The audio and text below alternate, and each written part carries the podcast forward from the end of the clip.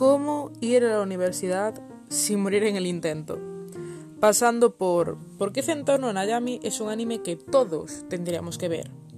O cómo narices se puede ser profesor, pero a la vez no serlo. Son temas que no tienen sentido entre ellos, pero que para mí son muy importantes. Y de esto va a tratar este podcast. Me presento un poquito. Mm, me podéis llamar Limón, tengo 19 años y me dedicaré a hablar de temas que invaden mi cerebro, simplemente para dar mi opinión y escuchar la vuestra. Espero que os guste.